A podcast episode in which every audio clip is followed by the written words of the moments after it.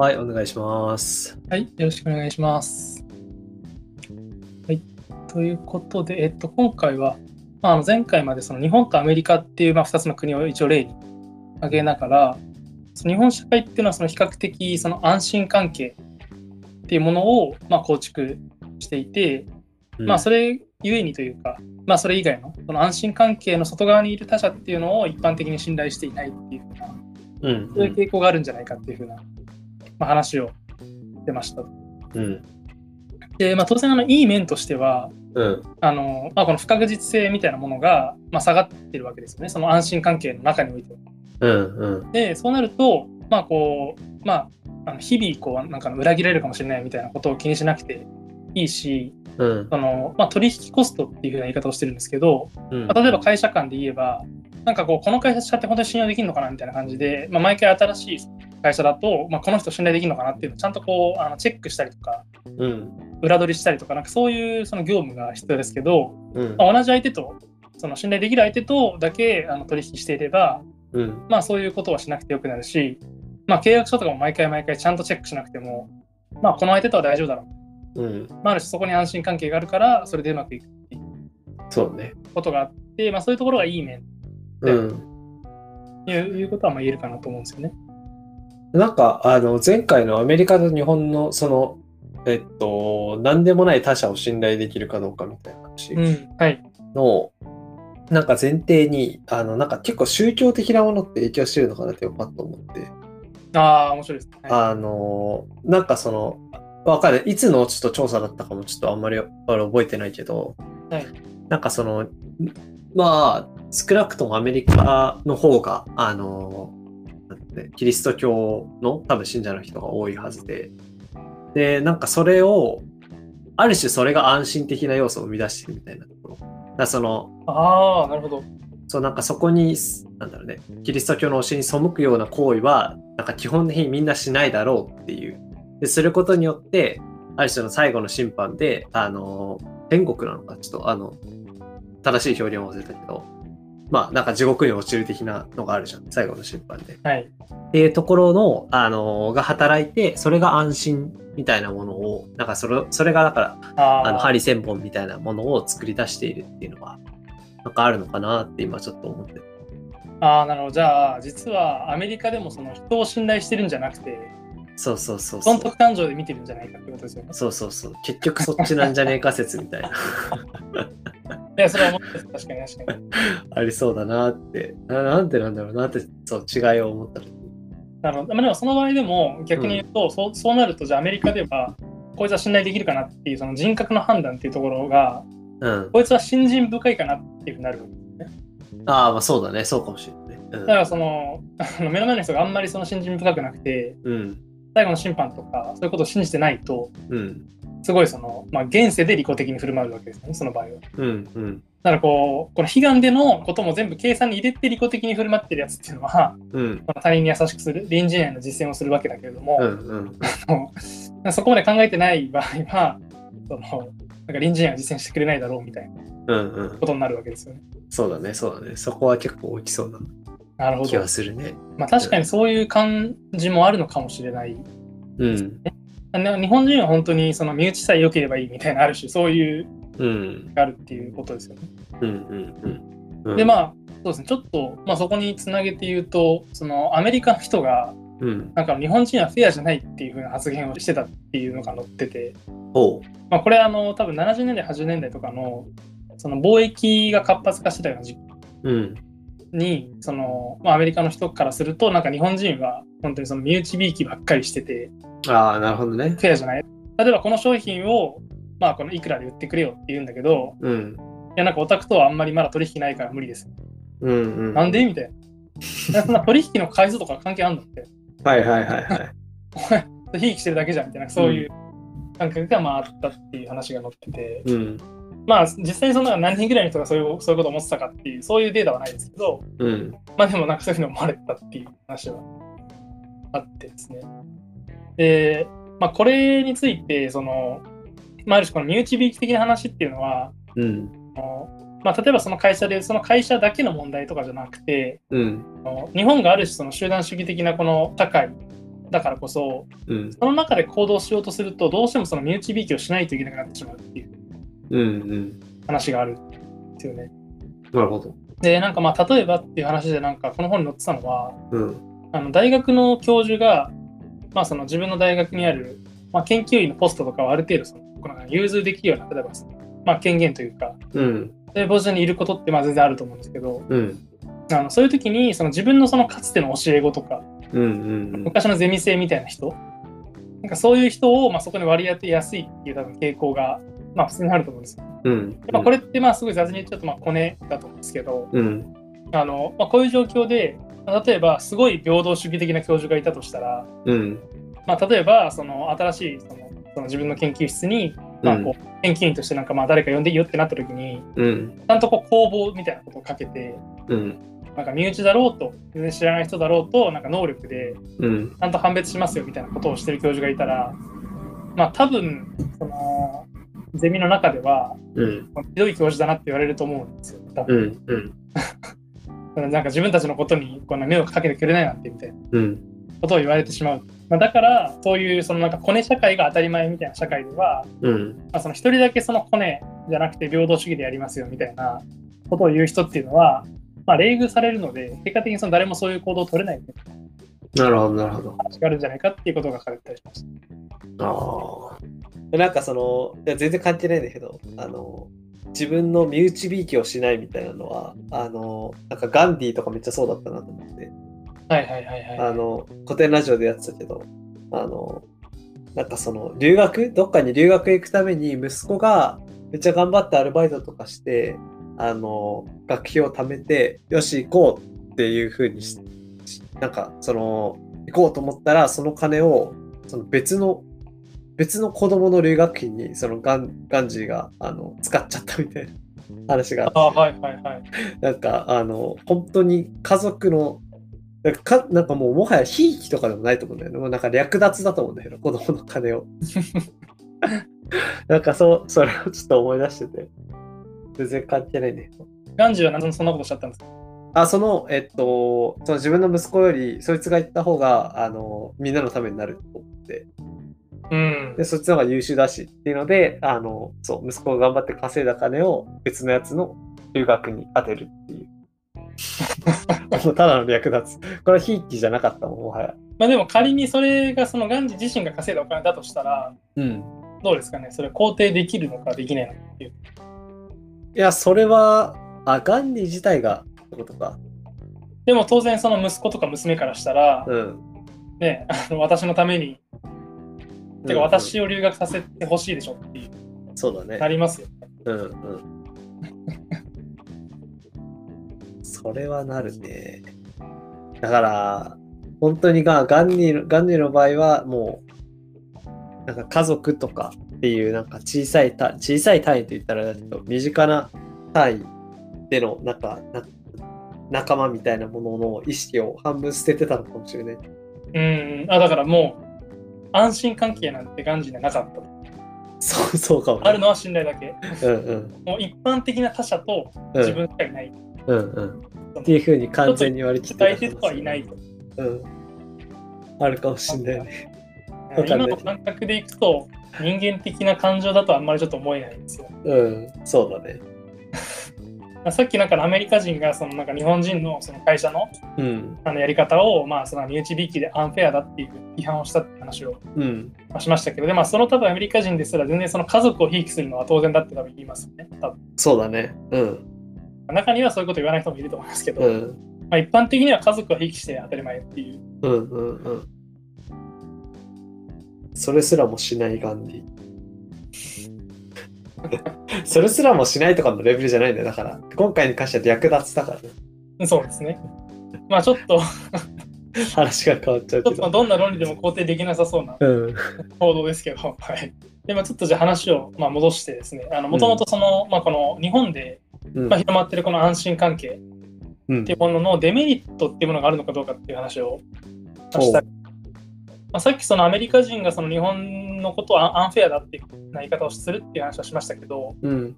まあ、でもそれはまああの言い方によっては別にその悪いことではない可能性がうんうん。あるんですけど、まあ、明確にその損をするうんそのまあ、悪いところっていうのは何かっていうと、うん。まあ、いわゆるその機械損失っていうふうに言われる。はいはいはい。まあ、これなんかどうも経済学教科だと機械コストみたいな言い方をする方が一般的っぽいんですけど、うんうん。まあちょっと普通に流通してる機械損失って言い方をうんまあしてありますね。まあ機械損失って聞いて、まあなんとなくイメージつきますか？ね。なんかチャンスを逃す的な感じの。はい。うんうん。ではこう安心関係っていうところでいくと、うん。そのまあ、一つのその関係に固執してると、うん。まあ、新しい関係を作れば、すごい何かチャンスが得られたかもしれないのに、まあ、そういう機会を逃してしまう。そうださっきの話でアメリカとうちと取引してくれよって言って逃したところがあった。自分が逃した時に別の日本の船がそれで取引しようぜって言ってそいつらがもうありえないぐらい儲かり始めてたら うわーミスったー機械損失だってなる。そうですね。例えばその個人レベルとかでも、うん。今でこそなんか多分転職とか結構一般的ですけど、うん。昔の日本だとあんまり転職するとかっていうことすらもなかった。うん。でそうすると、その人材のそのその適切なあの配置みたいなことがあんまりうん。こうなく、まあ、だからそれはその企業側も労働者の側もどっちも機械損失してるってことになるんああ、まあそうだね。ですね。うん。まあ、でもまあちょっとこれも後で話したいかもしれないですけど、高度経済成長期なんかは、まあ、正直もうどこであの働いてても、うん。まあ、こう昇進していけるというか、うん。うん。まあ、成長できるし、まあ、それはその会社としても日本全体としても成長できたんで、うん。まあ、あんまりみんなそういうことを気にせずというか、ある種、うん。うん。あの集団主義的に会社を伸ばそうみたいな感じでみんなやってたっていうような状況だっていうふうに言えるかなといううん。うん。思いますね。で、まあ、ちょっとここで考えたいのが、まあ、じゃあ仮にですね、仮にその日本にその安心関係っていうものにある種固着しちゃってるうん。側面があるとするなら、そういう状況からどうやって信頼関係を作る、つまり安心から信頼っていうところにこう軸足を移すっていうことができるんだろうかっていう、おお。まあ、このあの山岸さんのうん。安心はやっぱりそこなんですよね、基本的には。なるほど、なるほど。はい。安心状態、安心状態から？そうです。安心状態ってまあ、その一つの関係にずっと、まあ、縛られているような状態。うん。からうんそのそのその外側にいる他人のこともちゃんとそのある種信頼してみようかなみたいな。ああ、そうだ、他人のことだよね。そうだよね。そうだから他人を見たらこうな泥棒と思えみたいな、うんうんじゃなくて、まあ、まだ出会ったことない人のこともちゃんとある種信頼していく。していって新しい関係を結んでいく。うんうんまあ、もうちょっとその一番前に戻る表現で言うと、うんまあ、お互いにそのハリセンボンマシンをうんこう付き合うような関係じゃなくて、うんそのなしに新しい人を信頼していくみたいな、そういう状況は作れるのかどうかっていう話です。なるほど。作れないんじゃないですか？諦め。はい、で、まあ、そうですね、この本の主張としてはですね、うん信頼する側と信頼される側、うんこのどっちもにその利益が得られるような状況だったら、信頼関係を作りやすくなるんじゃないかっていうふうな話を。え、それは安心関係を作ってることにはならないのか？利益を得られるような状況を作るっていうのは。例えばその株をお互いに持ち合うみたいなことをやったときに、それはどちらにも、あどちらかが儲かったらどちらも利益が得られるっていう。それはその特定の相手との関係ですよね。うんうんうんだからそれは信頼してるんじゃなくて、この人は自分に対して損をするような行動をできなくするっていう方向ですよね。あ、まあ、損、だから、え損をすることができなくなるというのもありつつ、逆にまあ、あの、得をする方を選択したがるというか、はい。だその、そうですね。はい。株持ってたらそっちの会社がね、あの、利益を出したらそれで分配されるのか、はい。あの、ね、決算が一緒になるのかとかで、あの、自分たちの会社としても、あの、いいことが起こるわけじゃん。そうですね。っていうのはなんかどっちも利益得られるような状況を作ってるっていう話になるのかなっていう。えっと、ここで言いたいのはどちらかというと、うん。それってだからもうある種、その一つの会社とそういう関係を作っちゃったら、うん。その別の関係にこうシフトしづらいわけですよ。ああ、そっかそっかそっか。だから安心関係の問題点っていうのは、その誰かと、まあ、ある種その強固な関係をを結んじゃう。ある種運命共同体みたいな関係を、まあ、誰かと結んじゃう。んそうすると、そうじゃない人ともしかしたら新しく関係を作れば、何か新しいメリットがあったかもしれないんだけど、そういう機会を逃してしまう。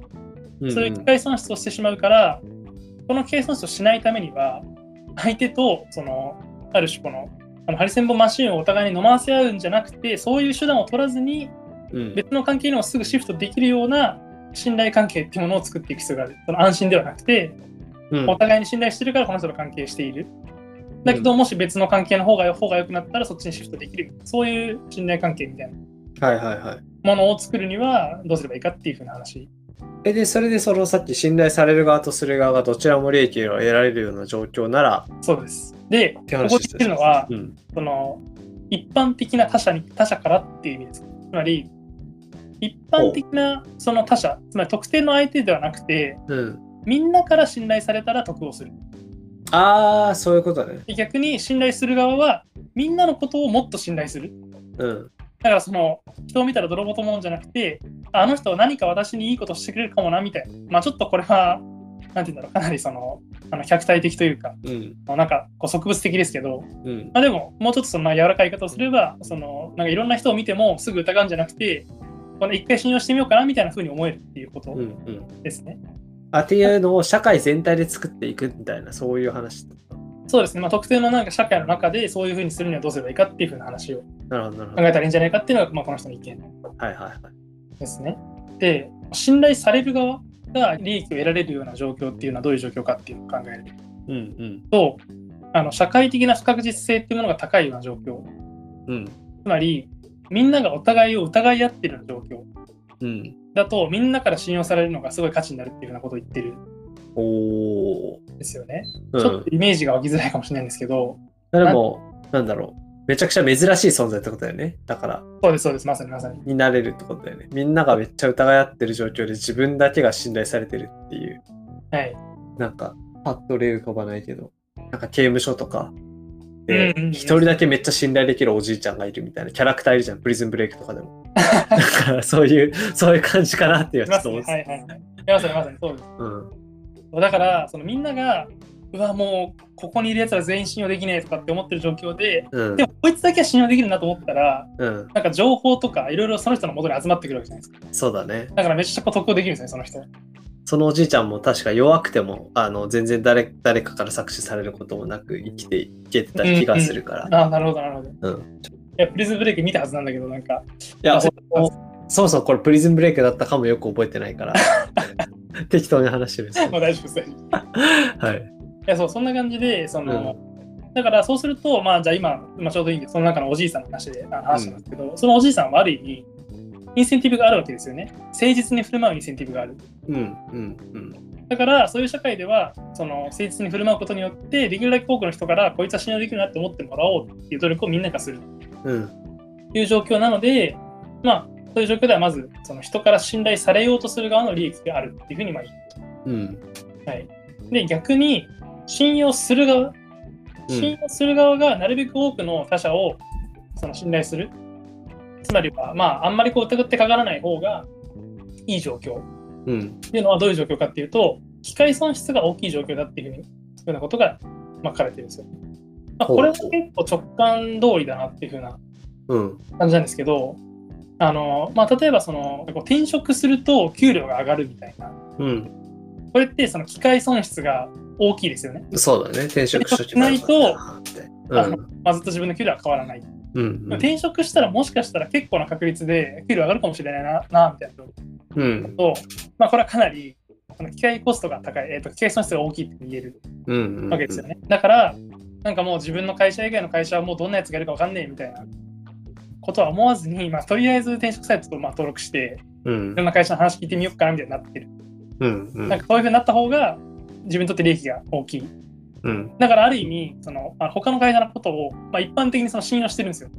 うん。うん。うん。他の会社はどこもひどいだろうではなくて、他の会社はまあいいかもしれないなって思えるっていう。確かに確かにうん。なんか入りが違うよね。そうです。なんか、あ、お金もらえるんだったらっていうので、なんか勝手にいい印象に映るや、そうなんですよ、そうなんです。うん。だからこれは選択肢があることによってある種、その副次的に人間がこうあるし、まあ正当化じゃないです。うん。うん。でもひどい人間ばっかりじゃないだろうっていうふうにこう、うん。なんとなく思う。だから昔だったら、今いる会社でひどい目にあっても、うん。まあもっとひどい会社もあるしな、みたいな。うん。うん転職なんて考えるのはあのやめようみたいな。うん。多分そういうふうに多分みんな思ってたと思うんです。まあっていう感じでです。その2つ、あの信用される側っていうのは、その信用された方が、そのつまり周りからこいつ信用できるなって思われた方がいいっていう状況うんだと、誠実に誠実に振る舞おうとするインセンティブがうんまあ生まれるし、逆にその信用する側の目線目線に立つと機会損失が大きい。まあ、一回他人を信用してみようかなって思った方が自分にとってメリットがある。うんうんこういう社会だと、まあ、お互いに、えー今の話した2つの条件が両立されている社会だと信頼関係っていうものがどんどんどんどんこうあの新しく一つの関係にこうあの固着せずにつまり一つの安心関係みたいなところに固着せずにうん。新しい関係をどんどん作っていけるんじゃないかなるほど。が、まあ、この本で書かれている。えー、あ、面白い。これをなんか解き放ちの理論とかっていうふうに呼んでる。かっこいい。これだとちょっとこのネーミングがちょっとこう、ところどころ特徴的で面白いなと思うんですけど。確かにね。恋人とヤクザとかね。そうです。ハリセンボンマシーンとかも結構確かキャッチーなこと言ってる。に。面白いな。あそっかじゃあ、えっ、と、その疑っ、みんなが疑ってる状況っていうのと、その機械損失が大きい状況の2つを作り出すことによって、新しい信頼関係が構築されていく。そうですね。まあ、みんなが疑ってる状況っていうのは、もうこの本で書かれてる書き方で言うと、うんまあ、不確実性が高い。なるほど、なるほど。ああ、まあ、そうか、何かを買った時にその品質がいいか悪いかわからない。状況だと、絶対品質がいい商品を売ってますよっていうふうに誰か一人だけ言うと、うん。じゃあもうちょっと高くてもこいつの商品買おうかなってなるわけじゃん。うんうんっていう感じでその不確実性が高い状況うん。でかつ機械損失も大きい状況、まあ、この2つが両立するとそこでは、まあ、みんななんとなく今の関係に固着するんじゃなくてうん。ちょっと他人を信用してみようっていうふうになるんじゃないかっていうそういうなるほど、なるほど。ことがこの本の主張ですね。ああ、そっか。だその知らないせん、今までになかった選択肢がよく見えるみたいな話そうですね。につながるってことだよね。はい。これは、その社会的な不確実性が高い状況っていうのは、なんか、でもこれ信頼関係が構築され、なんか信頼がその中で醸成されていった後は、その状況を保ち続けるっていうのはできる。ああ、いや、多分すごいそれはいい指摘な気がしてて、結局、あの、信頼関係って結構すぐに安心関係にうんしまう可能性はあるよねっていうふうなうん。うん。ことは言えるのかなとは思うんですよね。なんかそんな気がしなくもない気もするぐらい。うんうん まあ本当になんかリアルな多分社会だと、うん。なんか例えばまずこの人のこと信用できるなっていうのがあっても、うんその人に、でもとりあえず契約書巻きましょうってなるじゃないですか、例えば。うんうんうんで、そうすると、そのその瞬間に安心関係にこう、ポンって変わっちゃって、うん。不確実性が失われちゃうっうん。ていうのは多分あると思うんですよね。うん。ただ、まあ、例えばでも今の社会って多分どっちかっていうと信頼関係というか不確実性が多分高まってる社会うん。なのかなっていう気もしてて、うん。それこそあの転職がしやすいとかもそうだし、例えばこうなんかあの移住がしやすいとかも多分そうなんですよね。うん。うん。移住とかその転職とかって、まる種その本人があのもうあのこのこのコミュニティ嫌だと思ったら、うん受。けられちゃうわけじゃん。うん。うん。まあこれってその契約で縛れない領域も多分そうなったと思うんですよね。確かに。うん。それ自体が多分不確実性が多分高い状態で維持されている状況だって言えるとは思います。なるほど、なるほど。じゃあ別に安心じゃない状況の新しく出てきた人とか、外部の人を信頼するっていうのと別に社会的確実性が高い状況は、まあ両立し得るっちゃし得るのか。そうですね。だから例えばそのすごい優秀な、例えば、なんかこう、なんていうんだろう、優秀なコンサルの人とかがまあ仮にあのいたとして、うん。多分その人とは安心関係を結ぶのは多分相当難しいと思うんですよ。うん。うん。だってもうその人のなんか例えば実力だったらもうなんかどこにでも行けちゃうし、うん。まあなんなら海外とかでも全然移住できちゃう人だったら、うん。その人のことを安心的な感覚で縛る。つまり、そいつにこう、あのハリセンボンマシンをこう埋め込むのって相当難しいと思うんですよ。そうだね。確か でそういう人ってこう縛られないようにこう多分立ち回ったりしてるから、に。うん。契約書で縛ろうとしても、例えばこういやまあ自分は期限付きですって、うん。うん。なかなか縛られないぞっていう多分。いや、そうね。確かに確かだから信頼されるしかないですね、結局。自分もちゃんとその、なんかその人に信頼されるしかないし、に。うんまあ、。自分も相手のことを信頼するしかないみたいな。うん。これがあるし、その不確実性は高いけど、信頼関係があるみたいなるほど、なるなほど。い状況なのかなとか思ったりはします。や、面白い。確かに。なるほどですね。最後にちょっと付け加えておくと、まあ、今回ちょっとなんか日本とアメリカみたいな感じで結構その、すごいステレオタイプな感じでバッて話したんですけど、うん。まあ、あのこの本でも書かれてたんですけど、別に日本人、アメリカ人みたいな、そういうこう人種的な話というよりかは、うん。まあ、そもそもアメリカ自体、そのなんかあの人種多様ですし、うん。あのそういうこう社会環境によってその人間の関係っていうものも構築されてくるよねっていう風なニュアンスでどっちかというとなるほど、なるほど。だからまさにその最後の話なんかはうん。こういう社会環境が整うとみんながその周りのことを信用するようになる信頼するようになるっていううん。話だったと思うんですけど、まあまさにこういうことで、まあ、そのアメリカではそういうふうに周りのことを信頼した方が得をできるうん。ような状況だったからそういうふうなある種社会性が醸成されたうん。逆に日本は日本で集団内大集団のその、まあ、ある種その身内びいきみたいなやり方を、まあ、取った方が、まあ、得できるしそれを逆に取らないと満足に生きていけないようなうん。うん。状況が続いたからそういう社会性が醸成された。形なので、まあ、あくまでその人種の違いというよりかはその社会の状況の、まあ、歴史的なというか国の成り立ち的なところもね、そうですなんかだいぶ影響ししてそうだね。そうです、うん。はい違いなので、うんうん。まあ、一応そこはあの付け加えてなるほど、なるほど。終わりたいかなと思います。はい。ありがとうございます。はい。ありがとうございます。ありがとうございました。